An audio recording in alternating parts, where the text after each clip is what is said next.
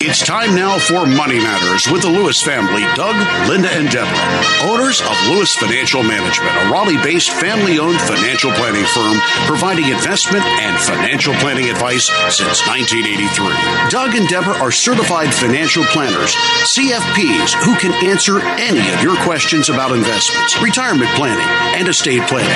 Now, here's Doug, Linda, and Deborah. Investments offered through SFA Inc., investment advice through Lewis Financial Management. SFA Inc. and Lewis Financial Management are not related entities. Hello, North Carolina. This is Doug Lewis, certified financial planner, once again welcoming you to Money Matters with the Lewises, Doug, Linda, and Deborah Lewis.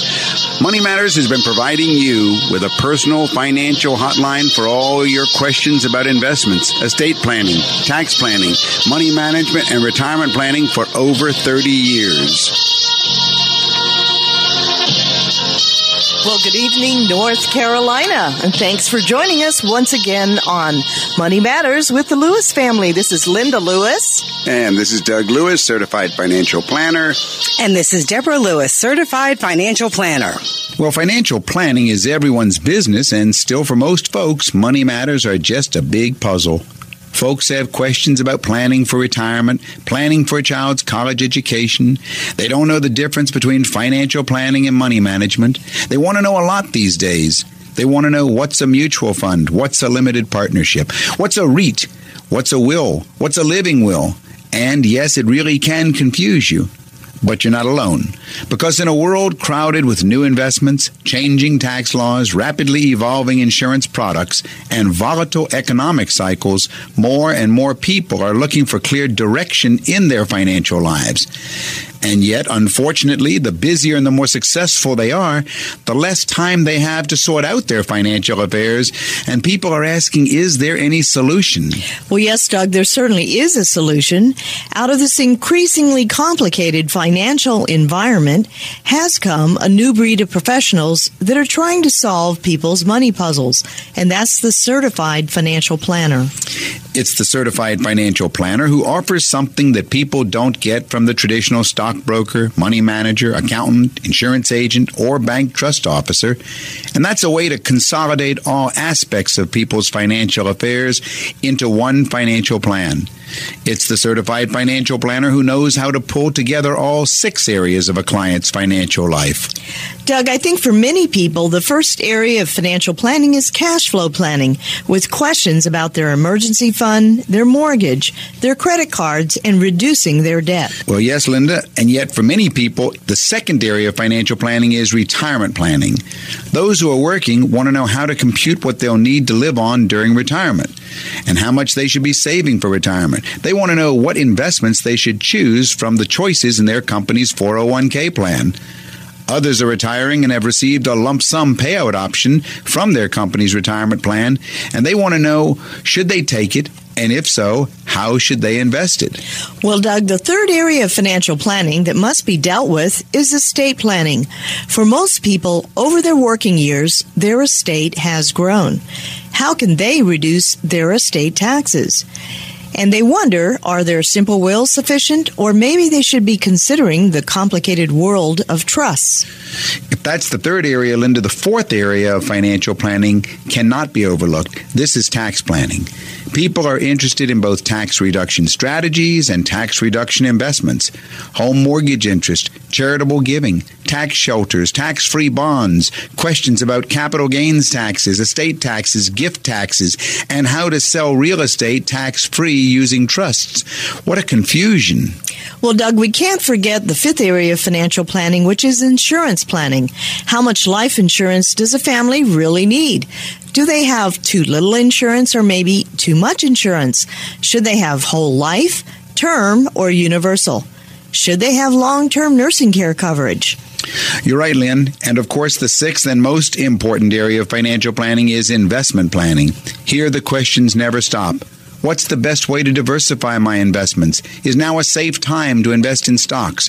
What about bonds? What kind of stock mutual funds? To REITs, CDs, gold? Thinking about your financial future? Do you have questions that need answers? For a consultation with Doug or Deborah Lewis, call Lewis Financial Management at 919 872 7000. That's 919 USA 7000. So, Doug, it seems that at last it's time for people to understand that a certified financial planner is really the only one who can tie together all six parts of their financial puzzle. Well, Doug, people certainly need to have a better eye as to how they find a financial planner, right? Or what, what are is, the guidelines? You're right, Lynn. This is the type of thing we've been warning people about for years. You don't just get a financial planner because it's someone you've heard about while playing golf with your buddy on the golf course or it's a good friend of so and so that you met at a cocktail party. That's not the way that you select a financial planner. There is a significant danger in getting bad financial advice. Well, what are some guidelines that you could suggest to some of our listeners regarding finding a financial planner? Well, there are a number of ways. You should definitely find out how the planner is compensated and where the money is going to come from to pay the planner's fees. Then the next thing is you should ask for regular reports on the performance of investments. These are the status reports. Quite frankly, Lynn, if a planner doesn't provide ongoing status reports, then I don't think you're getting planning. Is it because they're they're using a salesperson or what? Well, typically, consider it, Lindy. You go to a place and a number of things can happen. Let's assume they really produce a financial plan for you. That's a document. That's a snapshot of where you're at right now. But then what about what happens afterwards? There are planners that go ahead and just take a snapshot of where you're at today. And the purpose of that snapshot is to basically sell you some investments. That's something to watch out for. That's a sales tool. But the important thing is not so much what you do when you start with a planner, but it's how things progress, these ongoing reports, if you're getting ongoing planning. It is important to quiz your planner and find out information about the planner, and then also to have some proof of uh, how they're working for you, correct? Right. So, what you want to do is you want to see a sample set of ongoing performance reports, and you also want to look at the man's or the woman's background, and that's through the ADV. Now, the ADV is a crucial issue, Lynn. The ADV is the document that discloses everything about that individual. Exactly. The ADV is the form that you definitely should ask for when selecting a financial planner. If a person says to you they don't have one or they don't have to file one, then you need to understand that they are not offering financial planning advice as their main profession, and you should not deal with them as a financial planner because the ADV is required by the Securities and Exchange Commission. Now, it gives a total disclosure of the person's history and past. So that's very crucial. If a person doesn't have one, then you're not dealing with a financial planner. So it tells you about their background, their education, their fees, and their experience. Right. Doesn't tell you if he's good or bad. It just gives you their fee schedule, their biographical, and how they do their work. One thing that you might want to look for, which to me is important, is what relevant education or credentials does the planner have in the planning field or the financial services industry? education may be as important as experience or investment history. For example, is the individual certified? Has he gone through a two year educational program to become a certified financial planner? I think that's very important. Another thing would be how long has the planner been doing total financial planning? How long has the planner been working directly with clients in the comprehensive financial planning process? Isn't it important also to, to know what did the practitioner do before he or she became a financial planner? It appears that most financial planners come from fields related to financial services, right? If they're real planners, then you definitely should find that out. What did the planner do before they became a financial planner? What about asking to see a sample financial plan? Now, this to me is crucial. If it's a financial planner, they're producing a plan. I do not accept the fact that we're going to get a canned plan where you fill in a little questionnaire and it's going to be sent off to uh, some service New in New York and you're going to come back and get a computerized financial plan. That's not financial planning. You should see a sample financial plan and find out what it's going to look like and is it going to be produced by the planner, him or herself. Okay. It's important also to find out what are the practitioner's areas of expertise, correct? That's right, Lynn. I think that's also important because ideally you're looking for someone who has experience or expertise in investments, taxes, insurance, estate. you want to find that there are specific areas that meet what you're looking for. The numbers to call during the week at the office are area code 919-872-7000. That's 919-USA 7000. And if after listening to the show, if there's some question that's been on your mind that you need an answer about, I'll be happy to do what I can to help you and just call the office. If we're looking at a, at a checklist, I'd say that we've got number one, education. Number two, how long. Number three, what the planner did before becoming a planner. Number four, ask to see a sample financial plan. Number five, what are the areas of expertise? Number six, verify that the planner has a close working relationship with accountants, attorneys, and other competent professionals. Financial planning practitioners are generalists and may also be specialists in certain areas, but you ought to check references of professionals that they're working with. That'd be number six. Thinking about your financial future? Have questions and need answers? Call Lewis Financial Management for a consultation with Doug or Deborah Lewis at 919 872 7000. That's 919 USA 7000. And Doug, isn't it helpful also to find out what type of clientele the practitioner serves? I think that's good number seven, Lynn. What type of clientele? It's not uncommon for some planners to work specifically with particular professional groups or income levels or age groups. I know in our practice there are certain types of people that we do not work with.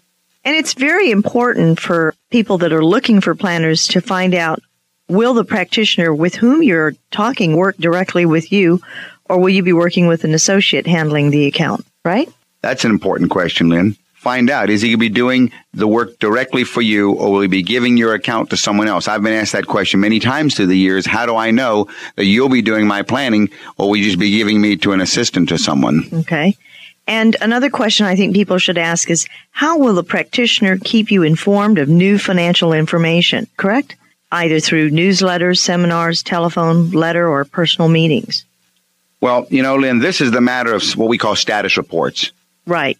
Uh, I think herein is a very big lack of understanding of people when they go to see a planner. They don't realize that the initial set of meetings is not as important to them as what's going to happen afterwards. So as to see the sample reports of what's going to happen after the planning has got started. How will the planner provide you with ongoing reports and how will the planner get paid for these ongoing reports? And one of the Practitioners' roles may be to suggest financial products to implement your plan. Will the planner provide generic or specific investment advice, right? And who's going to do the research? Who's going to go ahead and actually do the analysis on the products that are recommended?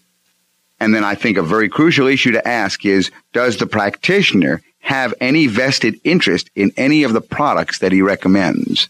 And also, people need to find out how the financial planning practitioner is compensated and whether or not there is a charge for the plan or for periodic reviews as well as revisions, right? That's right.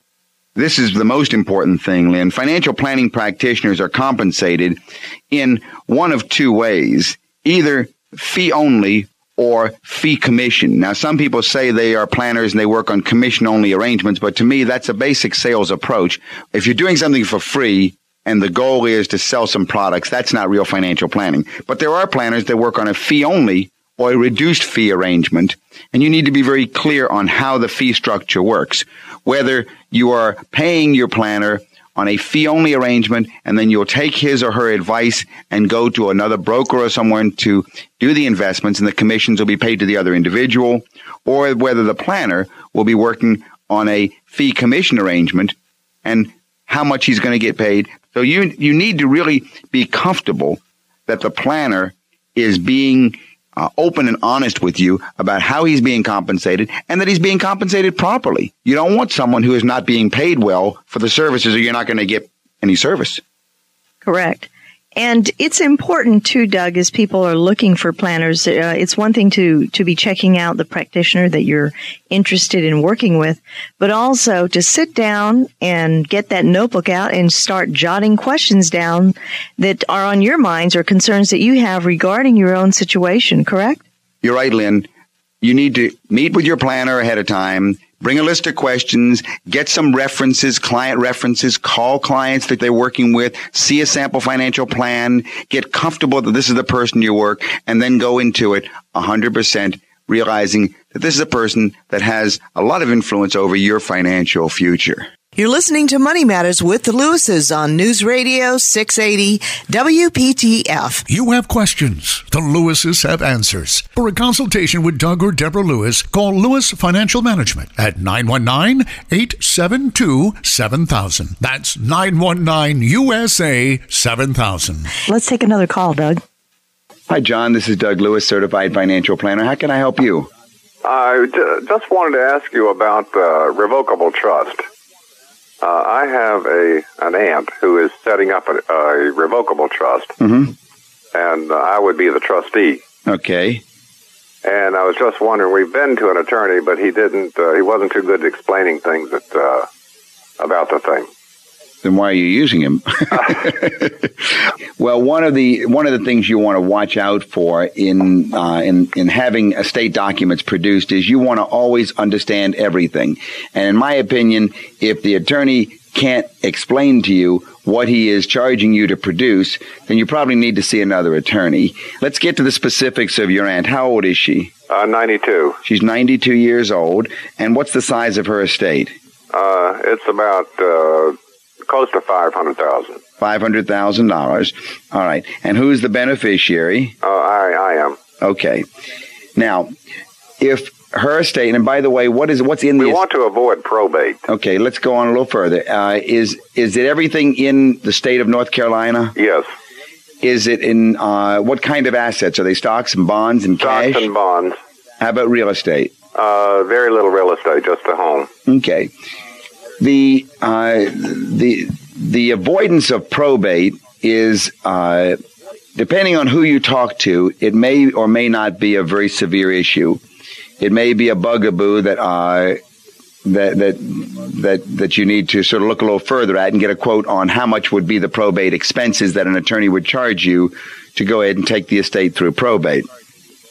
But it's true. If you create a revocable living trust, what you do is you create an entity, just like a corporation, and then your aunt gives away everything to this corporation, which we call a trust. Right. And this trust, uh, we will, for the si- for the moment, say that it's a living trust because it's being created during her lifetime. Yes. Other kinds of trust are testamentary trust, and all trust break into those two broad categories: living trust or testamentary trust. Many times we write testamentary trust language into living trust documents, but a testamentary trust is one that begins its existence at death. On the other hand, this is a living trust. And then all trusts also are either revocable or irrevocable. And the one that your mother, that your aunt is trying to do is a revocable living trust. It doesn't have to be. Right. That, that simply says that she's reserving the right to change her mind and collapse this thing. Okay, so that's the revocable living trust in terms of what it is. Now, what happens next is and why you do it. She then wants to go ahead and give everything she owns into the name of this trust. Yes. Every trust has four players. There is the donor, that's the one who sets it up and gives stuff to it. That's your aunt. Every trust has a trustee. That's the tr- that's the person who runs the show. Usually, we make the trustee the same person as the donor, but in very senior citizens, we choose someone else. But the trustee is the one who runs the trust. And the third party is the beneficiary of the income, called the income beneficiary. And that's the one that the trustee pays income to. And the fourth party is the remainder beneficiary, and that's the one who gets it at the end when the trust is over. The numbers to call during the week at the office are area code 919-872-7000. That's 919-USA 7000. Okay. Now, what you are doing when when you create a revocable living trust is your aunt's going to give everything to this trust. And so the deeds will have to be transferred and everything will be moved into the name of the trust. And if you're the trustee, then you're the one that she'll be giving it to. But she's reserving the right to revoke it and change her mind and take it back. Yes. Now, when I told you everything to me, there's an exception of about fifty thousand dollars that goes to the housekeeper and the uh, man who cuts the yard, and uh, you know, clean, does the odd jobs. Okay. Well, that doesn't. That's the only uh, only request she wants to. Well, understand that the revocable living trust is an entity that goes for a period of time, and in this kind of time, it's going to go for the life of your aunt, just like a corporation. Yes. But in this trust document that describes what happens, there are two parts to it, basically. One part describes what happens while the trust is in existence during her lifetime. Yes. The other part is just like a will. Right. It says who gets what when the trust is over. Okay.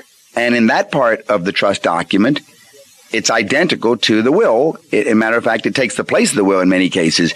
So the, the housekeeper gets X amount and you get X amount and Jim Okay. gets X amount and so forth. So those are the, the will provisions in the revocable living trust.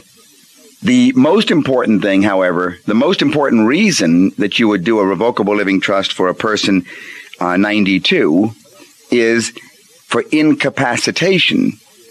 If indeed she becomes incapacitated, now there is someone that can go ahead and take care of her affairs for her.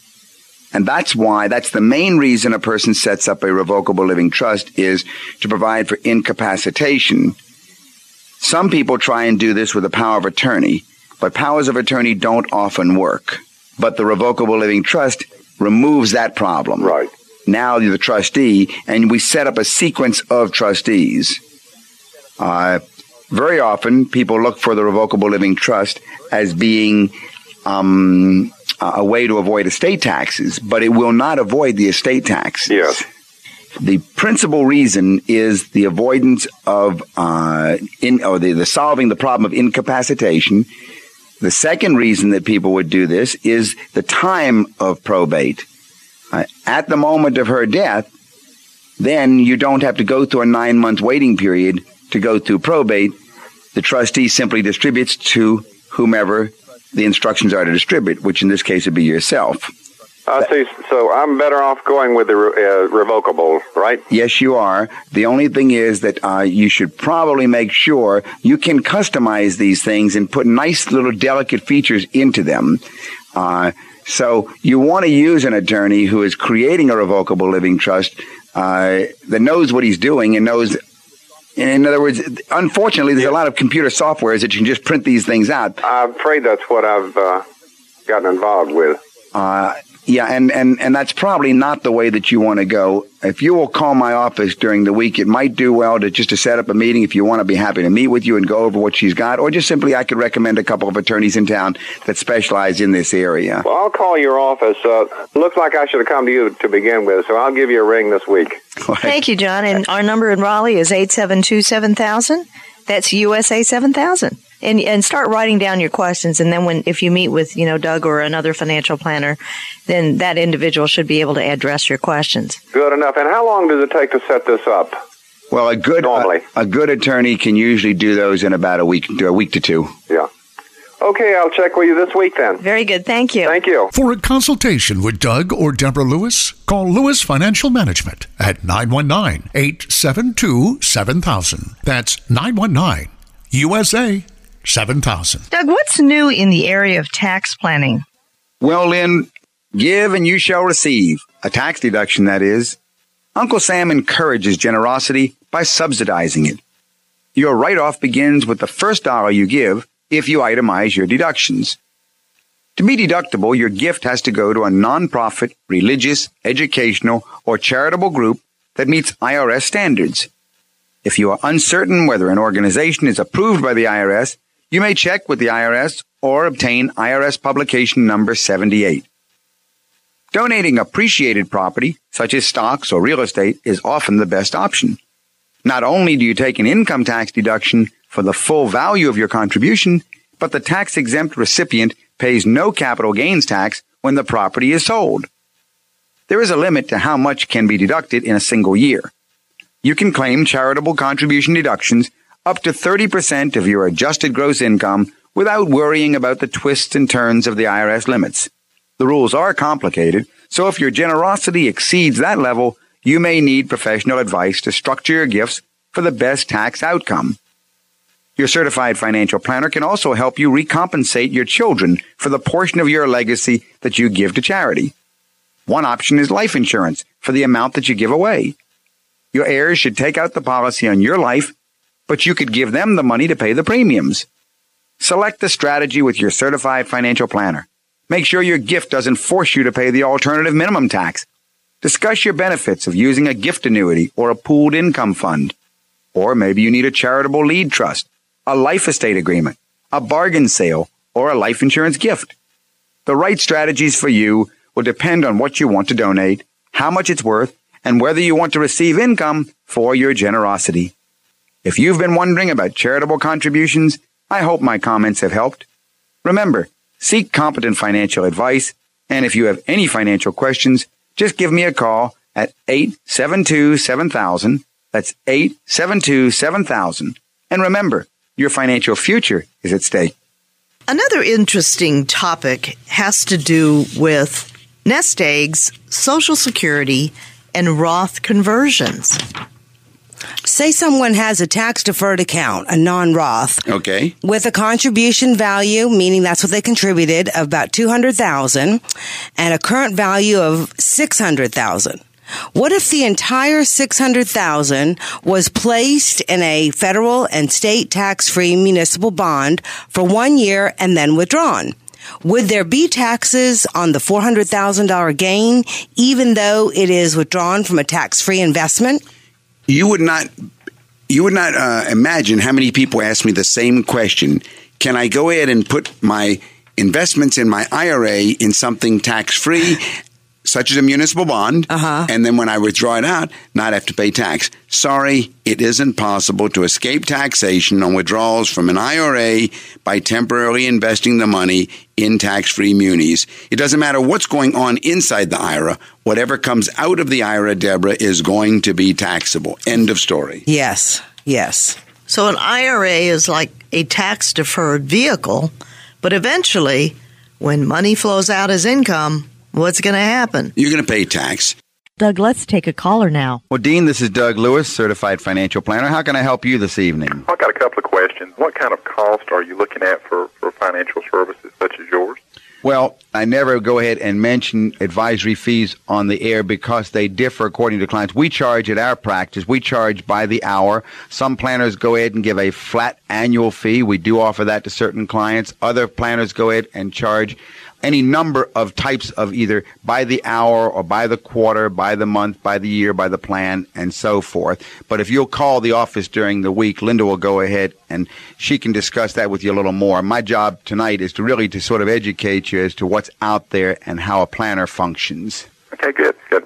The other question I had is about re- retirement. I'm sort of remiss in getting any retirement plan started. But uh, I recently uh, talked to an insurance agent who suggested that I, suggested a plan for me, and, and when he brought forth the plan, it essentially was a whole life policy, uh, and uh, investing a certain amount in that each month, and it building up over a period of time. Uh, and I really was trying to find out if there, you know, one is that is that a sound way to go about it? I mean, obviously, I guess I can use the additional coverage, but I feel like I have enough life insurance coverage. Life insurance is an arrangement between you and an insurance company that you will pay a small amount of money called a premium, as you and I know, and that at the time that you die, the insurance company will pay your beneficiary a whole bunch of money. And if you go ahead and buy a $100,000 policy or a $500,000 policy, and you go ahead and make the first monthly premium of maybe it's only $500, and you die the next month, then your wife won because she got a half million dollars and you only cost her $500.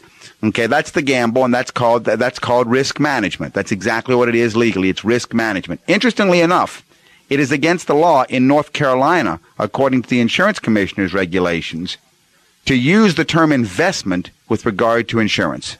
One of the things he was saying was that if one it was would accumulate the money would accumulate tax free.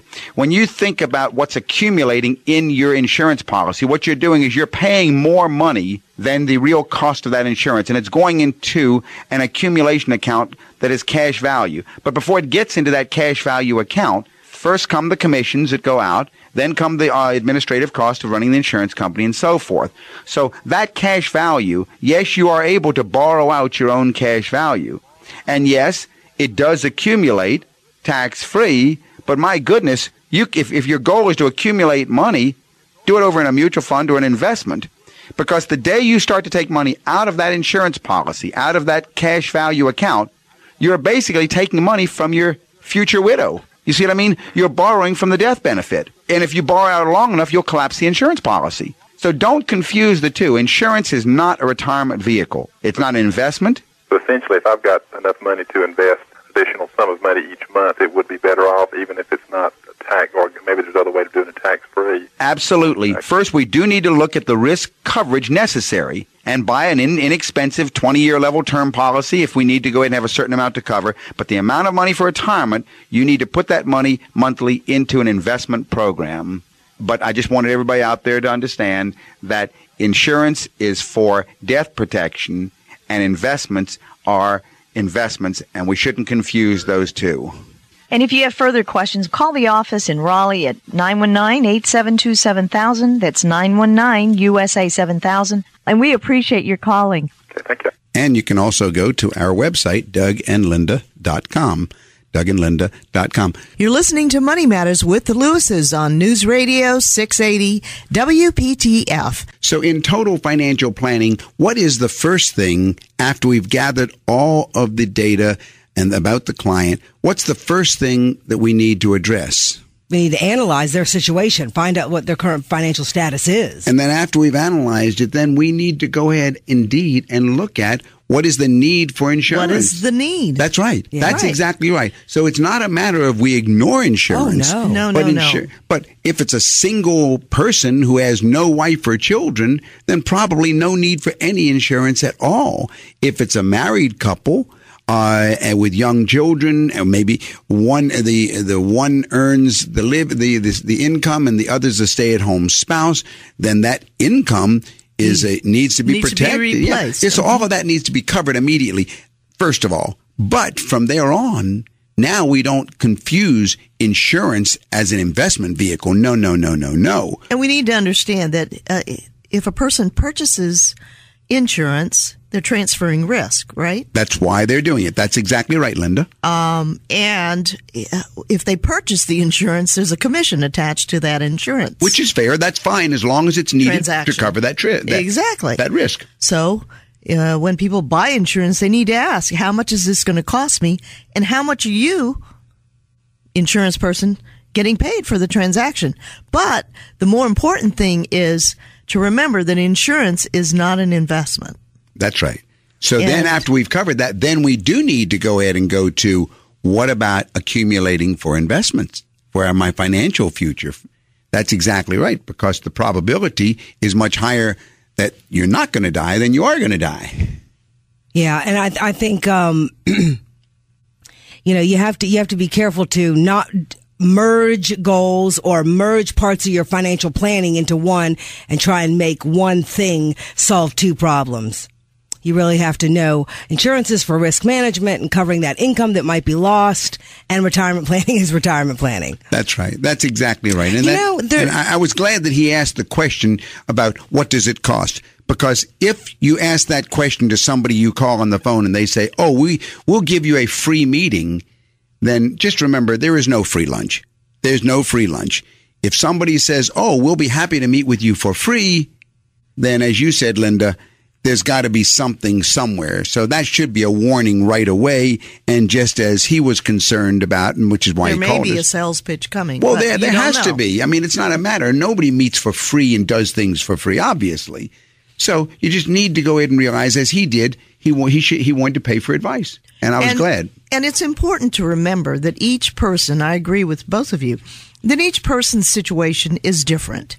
And the need, whatever the need is, it exists. So what you Right. want to do is get proper advice to see, to have an analysis, to look at your situation, to sort it all out, to ask the questions that you've had that you wanted to ask, and to get proper answers. Right. And you know what's funny is that, um, just as an aside, there was an article recently, um, about how in the same way that this question was merging together, should my re- insurance policy be, life insurance policy be paying for my, uh, so, you know, uh, helping me fund my retirement in the world of securities licenses and life insurance policies. I'm sorry, life insurance, um, or just insurance licenses. That's what I mean. They are often merged and people don't know who can sell what. It's been a long time coming, but I, I'm really happy to see that some former securities regulators are now bringing it to the table that there is an abuse happening. Now, there's some older stockbrokers who lost their licenses, but they found a creative way to keep selling investments to their clients by using their insurance license. And this is where the regulators are honing in because basically a salesperson can pitch a variety of financial products if they are covered, Wrapped. yeah, wrapped by an insurance wrapper and everything. So this is uh, this is this is the new disclosure that happened. I think it was in the Wall Street Journal within the last week. There was an article. Uh, if you do something bad enough to lose your securities license, then this one person says you probably shouldn't have an insurance license either. And the I think the that individual was one of the regulators in one of the states and everything. A lot of states actually do have some uh, some provisions to start stopping this matter because if a person has done something bad and lost their stockbroker's license, their securities license, then it's my feeling they should be prohibited from now just doing the same thing under a, under an in, in, in an insurance Uh, license. Insurance license, yeah. Typically, states require brokers to have securities licenses to sell financial instrument, instruments such as stocks and bonds. Insurance licenses cover products such as fixed annuities, which guarantee the buyer will earn a minimum interest rate for the term of the contract. And variable annuities, however, or variable annuities, however, are considered securities at the federal level, but may be treated, but may be treated as securities or insurance products, um, or by both but you know, but there's a there's a there's a um, confusion as to is it the federal or the state saying that the variable annuity or the fixed annuity is a is a security or an insurance product. Thinking about your financial future? Do you have questions that need answers? For a consultation with Doug or Deborah Lewis, call Lewis Financial Management at 919 872 7000. That's 919 USA 7000. You're listening to Money Matters with the Lewises on News Radio 680 WPTF. Doug, what's new in the area of investment planning? Well, then I think uh, a couple of things are interesting. I think the big thing is to look at mutual funds and to realize in the way of investments and investment planning that people don't understand much about mutual funds. Linda, I think one of the big questions people are confused about is can a mutual fund go broke? I think a lot of people wonder, or some people have wondered, what happens if my mutual fund goes broke? I've heard that well, can it go broke? yeah. Well, a mutual fund's assets can and will fluctuate in value, but the liabilities, that means what it owes plus the shareholder's equity, can never exceed its assets. So the mutual fund can't go broke, Linda. A mutual fund can't go broke. Well, Doug, another question that uh, some have is what happens if the fund sponsor goes bankrupt? Um, will I lose my money? Um, you know, when the bankrupt company is a private company and can't obtain the types of information that routinely would be available about publicly traded companies? Well, in the financial difficulties of the fund's sponsor or advisor, uh, have no relationship to the assets in your mutual fund, which is organized as a separate company. No creditor of an investment advisor or sponsor would have any recourse to any assets in the mutual fund to meet their obligations, so there really is no relationship. And I guess most important of all is under the Investment Company Act of 1940, mutual funds are subject to very strict requirements governing custody of their securities and other investments. Most funds use bank custodians, and the standard mutual fund bank custody agreement is far more elaborate and more specific than the typical bank custody agreement for other clients. So uh, there really is not an issue there. Doug, what about fraud? Can the fund managers take a person's money? Well, of course, dishonesty can occur in any business, but again, the Investment Company Act of 1940 provides a variety of very effective safeguards for investors. In order to protect against fraud, the 1940 Act subjects the advisor to many legal restrictions, especially regarding transactions between itself and the funded advisors and joint transactions. And quite frankly, Linda, I have never heard of any case in any mutual fund where there has been fraud. Doug, and what happens if the broker dealer is holding uh, some mutual fund shares in street name or shareholder name and the broker dealer firm goes bankrupt? Is a person likely to lose their money? Well, no one can guarantee the net asset value of a stock or a bond fund. However, your mutual fund shares are safe. That's for sure. Once again, the assets in the mutual fund belong to the mutual fund shareholder, not to the brokerage firm. So let's say that you've got your mutual fund shares held through any of the firms out there. The assets in that fund do not belong to the brokerage firm. They belong to you, the shareholder, even though they're held in street name. And even if your mutual fund shares are held in street name, if your broker dealer is insured by SIPC, then these shares, including money market mutual fund shares, are protected just as any other individual securities. Now, there's another question that comes up uh, from time to time when people do call me uh, at the office, and some people wonder about the hidden costs that are found, you know, in wrap accounts. Well, the wrap account issue is a very, very confusing issue, a hot issue, and one that people want to know about with regard to the world of investments. And really, do you understand what a wrap account is, Linda, how it works? Maybe you can explain it. All right. A wrap account is where you go ahead and you, instead of uh, agreeing to pay commissions to a brokerage firm, the brokerage firm agrees to go ahead for a flat fee and it's usually anywhere between 1 and 3%, and most of the time it's 2% to 3% of your money or of what's in your account. They will buy and sell for you through the year and charge no commissions. There have been a number of articles trying to expose the hidden fees in the wrap accounts. I'm really not very much in favor of wrap accounts, and I don't like them very much. I think they're quite expensive. I know individual investors have pumped more than $40 billion into wrap accounts in recent years, and they are one of the hottest investment products on Wall Street, but I really don't like them. Uh, you've got the annual fee, and then in addition to the annual fee, you've got uh, a lot of hidden costs there. And if you look at the true cost of a wrap account, investors could easily be paying the equivalent of 5% of their assets, but that's not the same as a 5% commission on a mutual fund. That's 5% every single year. Every year. Every year. As opposed to a mutual fund where you pay your commission, your load one time, and that's it. Well, Duggan, you're not necessarily getting advice along the way, are you? No, no. A I wrap mean- account is not an advice account. It's basically you're handing over your money on a discretionary basis. Well, there are some. I shouldn't say they're not always discretionary, but the arrangement is basically on whether to pay commissions or whether to pay a one-time uh, annual. Well, it's not one time, but an annual fee. Thinking about your financial future? Have questions and need answers? Call Lewis Financial Management for a consultation with Doug or Deborah Lewis at 919 872 7000. That's 919 USA 7000. And certainly, if you are listening uh, this evening and you have your money in a wrap account, maybe you should take a look at whether this is the best uh, arrangement for you, right, Doug? And have you done some serious financial planning? Have you jotted down the questions that uh, are- have been on your mind for a time that maybe your broker hasn't been able to answer? Uh, sometimes people have questions about estate planning and tax issues and uh, retirement issues, right, Doug? That's right. Simply paying a wrap fee on a you know annual basis uh, really doesn't get you anywhere, does it, Doug? No, it really doesn't, Linda. The the whole view of focusing on trying to save money that way generally in my opinion turns out to be more expensive rather than less expensive. Well, Doug, what's new in the area of retirement planning? Well, Linda, as people are laid off or people are encouraged to retire early or people reach retirement, they're generally given a package, the offer of a package. Typically, your package comes like this. You get the choice of a lifetime income stream or a lump sum.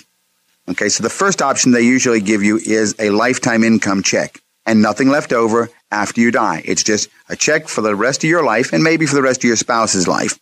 Then they give you a second choice. They're going to give you a lump sum if you don't want that check. Now, the lump sum will depend upon how long you've worked there and so on. How do you protect those funds from having to pay any taxes, if at all possible? You can pay no taxes on the lump sum distribution and you can roll the whole amount over into what we call an IRA rollover account. That's an IRA rollover account. It's just like the IRA that you set up, but you can do the rollover and you pay no taxes. And now the whole lump sum goes over there. And now you can invest it over there as you please. Then you pay taxes on the money as it comes out and as you choose to take it out of your IRA. Does it matter if a person does the rollover to a bank or to a mutual fund or to an insurance company? Does it matter where that money goes? It matters very much. It matters very much. Now, here you have to realize that somebody is out there with a sales pitch to hand you. And where that money goes, you're subject or not subject to a sales pitch. For example, let's say you do the rollover to a bank. You do the IRA rollover to the bank. Well, the bank is then going to say, by the way, now that the money is there, you got to put it somewhere in that account. How would you like to put it in our CDs? or how would you like our discount broker to help you? And so on. So you're basically a captive now when you choose putting it over to a bank to the particular products that bank has to offer. You can do a rollover to a mutual fund. By the same token, there are mutual funds that act as the IRA rollover trustee. And again, you're subject to that mutual fund. You're a captive and you're buying their product once you roll the money over there. What you want to do is you want to select an independent trustee to roll it over oh. to who has no products whatsoever. Mm-hmm and then the money is over there and then you tell that trustee what investments you want from the whole world of investments out there. You need to work with a financial advisor such as myself or some financial planner to help you select investments but the trustee should have no proprietary no products at all to sell. So all they I do see. is report to the IRS that the money got over there and no taxes should be withheld. Okay. That okay? great about the taxes. Aren't you going to pay now or pay later? Does it matter either way? No, it makes a big difference as a matter of fact. Look here. Let's say you take the lump sum and you pay $50,000 in taxes. Right. All right. And let's say you took $200,000 a lump sum, you got 150,000 after you pay your taxes. That 150,000 is going to give you let's say 15,000 a year in income, 10% of 150,000, 15,000 a year in income. All right. Suppose, however, you take the rollover and roll 200 over. Your 200,000 is all over there making, let's say, 20,000 a year. You've got the whole thing making for you all along. So it makes a big difference whether you uh, whether you pay the taxes or not. No, you don't pay it. The only way it would make sense if you were to say, I'm going to pay it eventually down the road is if I took the whole lump out of the IRA and then paid it. Yes, but nobody's going to do that. I wouldn't let them do it if they were my clients. Okay, that sounds great. And if this sounds familiar to your situation, call the office in Raleigh at 919-872-7000. That's 919-USA 7000. You're listening to Money Matters with the Lewises on News Radio 680 WPTF. Doris, this is Doug Lewis, certified financial planner. How can I help you? I have a house and it has quite a large mortgage. Okay. How big is the mortgage? 231. Okay. The problem is it isn't selling and I want to move away.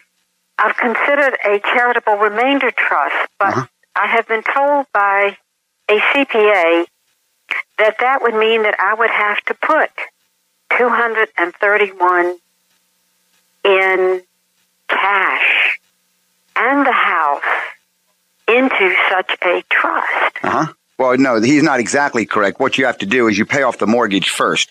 You can't transfer a mortgaged property into a charitable trust, but there are ways around that. But he's right. You, you have to pay off the trust, the mortgage first, then transfer it in. How much do you have in liquid assets altogether? All of your other assets that are liquid? It's around 800000 And what would the house sell for under a fire sale if there was no mortgage? Maybe 270 Okay. Number one, we need to move about $450,000 of your liquid assets into mutual funds. They can be very safe, conservative mutual funds we can put those mutual funds in street name through a brokerage account and you can immediately write a check for 230,000 against them. You are basically borrowing from yourself, no application, no uh, suitability, no anything. You take that $231,000 and you pay off the mortgage. You transfer the house, which is now mortgage free, into a charitable remainder unit trust. You let the trust go ahead and sell the property immediately for as long as, little as it, uh, uh whatever it will bring. If it brings 275,000, that's wonderful. If it brings $275,000, then you have it start paying you back immediately. It pays you back monthly and it can pay you back because all that cash will be sitting in the trust. That $275,000 sitting in the trust can go ahead and pay you maybe 24,000 a year or 2,000 a month. That money as it comes back to you immediately can be used to go right back over to your margin account at your more uh, against your mutual funds. In the meantime, your mutual funds will also be producing income for you to live on. And finally, the capital gains will not be an issue because you will be given a charitable deduction of about $70,000 for making the transfer of the property into the charitable trust. I'll make an appointment so I can come and see you. All right. It can all be done, though. Thanks, Doris. Thank you. Thank you Doris. Right. That number to call is 872 7000. 872 7000 if you're in the Raleigh area. You know, I'm really, I'm sort of amazed sometimes at the amount of half knowledge that's out there. I'm really glad that Doris was able to know that there is such a strategy of selling something tax free. That's very good by using the charitable trust. And we have done these charitable trusts now since 1990, I think was the first one we did, right, Linda? But on the other hand, a half knowledge, a limited amount of knowledge also can hurt. Now, here, she's exactly right. You can sell anything you want free of all capital gains taxes if you first gift it into a charitable trust. That's exactly right. And she's also right that you cannot go ahead and put something with a mortgage into a charitable trust. But you can slice the loaf a lot of ways to get exactly what you want. So first what we have to do, as in her case, first we have to go ahead and we have to get the mortgage paid off. Well, normally you would say, well, doesn't that mean I have to borrow some more money? By maybe taking a mortgage on my home and using that money to pay off the other. No, no, no, you don't have to. Here we simply move in personal investments into a brokerage account and then we borrow from ourselves. So we have no real debt that we have outstanding there. That puts the house into the charitable trust. The charitable trust can sell the house tax free. The charitable trust starts paying back income. Which can pay off the which can pay off. that's exactly that's exactly right. So half knowledge can uh, be very dangerous if you don't know the solution. But I'm really glad uh, that that came up. That reminds me of a number of half knowledges that are out there. and the biggest one I think that is is right now is uh, or topical for right now is Social Security. What's you know, the, to wait or to not wait. That's right, Deborah. That's exactly right. What do most people think when they think about taking Social Security? They usually think that they should wait until uh, if, as long as they don't need it to live off of, they think, well, I should wait and take it as late as possible. And so often I hear people in my office say, well, yeah, I've, I, I was told that every year that I wait after 62, it grows at 8%. And so I can get a bigger and bigger check. Right. Therefore, I should wait. Well, sometimes sometimes that's not the best answer. Sometimes that is the worst answer because if you take that early check, even when you're age 62 at the reduced rate, and you can get that invested, then you may end up with much more. Now, if you have to take your Social Security at 70, and if you were to take it at 62, that's an extra eight years. It is. Almost a whole decade. It is. So if it's working, it'd be kind of like taking the RMD from your IRA we were speaking about and putting that into the personal portfolio. That's exactly right, Deborah. Just imagine that investment portfolio growing for the next eight years and then compare the two, which we do many a time, and we see, oh, worst thing you could have done was to wait much better to take it and get it invested. Now, if you have to spend it, then there's a whole new set of parameters and decisions. And there are software tools. Uh, of course, in our office, we Lots have our yeah, we have our own analyses that we do to advise the client which way does it work better for the and client. that's really um, something that you speak to often, which is there are a lot of um, pieces of information out there that are supposed to be one size fits all. Like, oh, you should wait to take your Social Security as late as possible. That's counter to financial planning, which is personal, individual, based on your particular situation, your particular needs and uh, desires. So what you're saying, Debs, is there's not a one size fits all. Exactly. It just it, it can't work that way.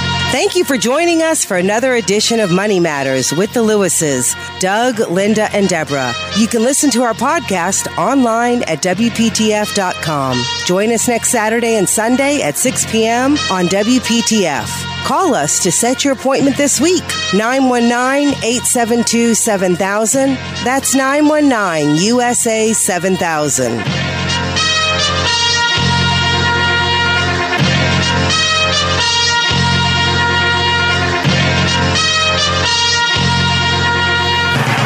Been listening to Money Matters with the Lewis family, Doug, Linda, and Deborah. Money Matters provides you with a personal financial hotline on any subject where money really matters. For more information, call Doug, Linda, or Deborah in Raleigh at 919 872 7000. That's 919 USA 7000. Or go to DougAndLinda.com and listen again next Sunday at 6 p.m. for more Money Matters with the Lewis family on News Radio 680 WPTF.